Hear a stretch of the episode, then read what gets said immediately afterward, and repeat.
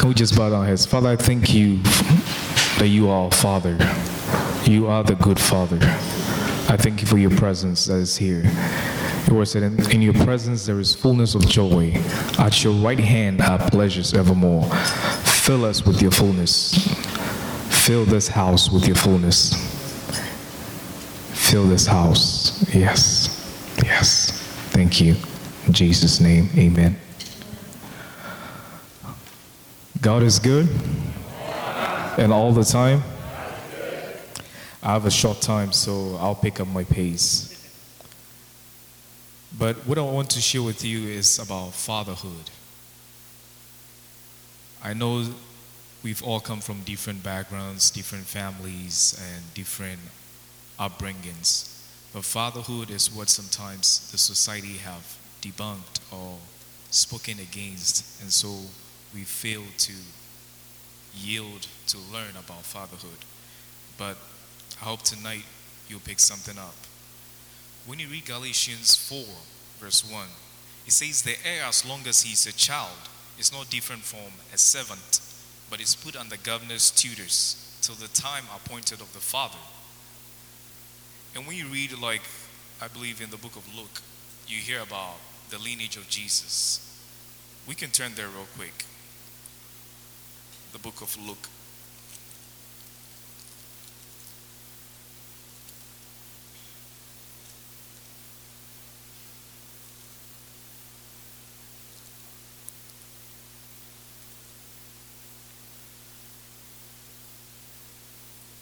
Let's shift to Matthew. I think Matthew help us. Matthew chapter one. It says, the book of the genealogy of Jesus Christ, the son of David, the son of Abraham.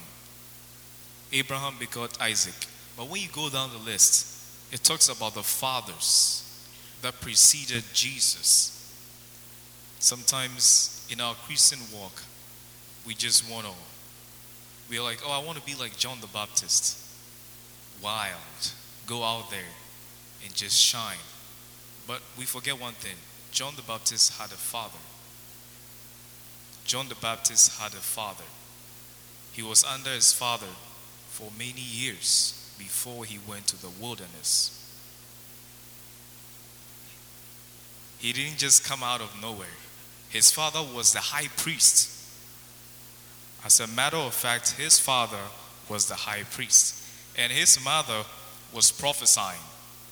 So John didn't just come out of the woodwork. And let's get to Jesus. I was thinking about Jesus. I'm like, if God wants to bring his son to this world, what kind of parent will he give his son to? He gave his son to Joseph. Joseph was hearing the voice of God. Mary was visited by an angel.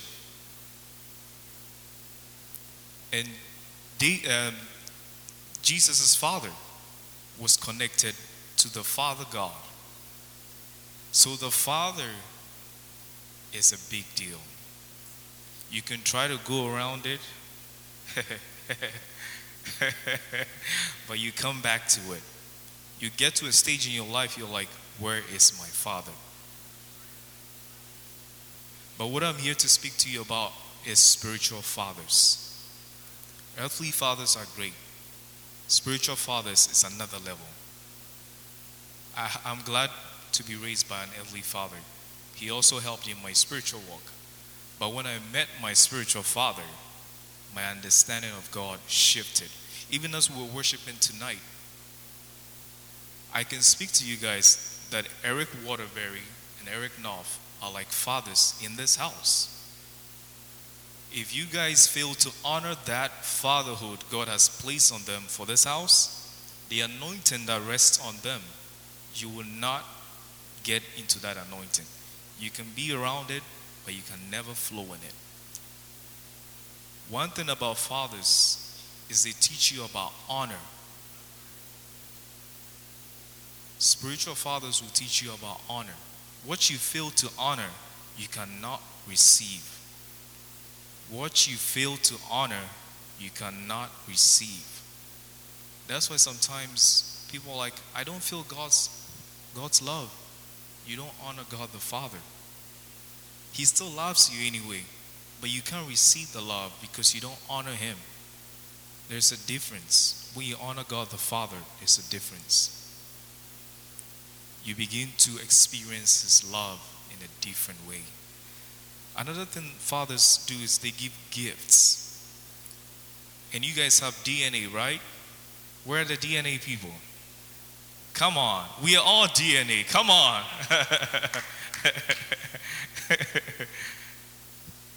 The fathers give gifts. But one of the gifts of the Father, God the Father, is the Holy Spirit. The Holy Spirit is your D N A. The Holy Spirit is your D N A. But when we get to your spiritual father, my spiritual father, one of his D N A that I received from him is the anointing to prophesy. So some fathers have the gift of giving. When you get around them and you honor that gift, you begin to function in that gift. What you honor, you will receive. What you dishonor, you cannot receive. And so we, when I was around him, he can prophesy in his sleep when he's awake. But it's not prophecy just for show, but it's hearing the voice of God. Authentic voice of God. What he tells you is what is going to happen. Before my brother and I showed up here, we were with him. We didn't tell him we were coming here. And he's like, hey, American guys, come forward. He called us in the midst of the people. We didn't tell him a single thing. He told us because we wanted to hear God's voice, authentic voice of God. And everything he said was right on. So when you sit with the fathers, the spiritual fathers in your life, what rests on them? As you honor them, you begin to function in it. Another thing is the counsels of a father. We read Proverbs one eight. It says, my son, do not neglect the instruction of a father. If you go to Eric Waterbury and you ask for ideas about decision making, should I take this job or that job? And Eric Waterbury tells you, this job will pay you a lot of money. I know you want that one. But this job, they are not paying you a lot of money at this time. But go with that one. You're like, what in the world? Why is he saying I should go with the one with less money? He's giving you the counsel of the Lord. Yeah. You can choose to receive that counsel as the counsel of the Lord, or you can choose to receive it as just mere words. The moment you dishonor and receive it as mere words, you cannot receive that word. And so you, you go do your own thing. It happened to uh, one of the people that I'm helping raise in the faith. And she came to me with that. And I told her, choose the one that is paying you less, but pray about it. So she did it, and now that job, they're paying her more, more money. They promoted her within a short time. Her raise is like going off the roofs. But see, the counsel of a father will steer you in the right direction. When you read the story of Samuel and Saul, it's in First Samuel chapter thirteen, verse eight.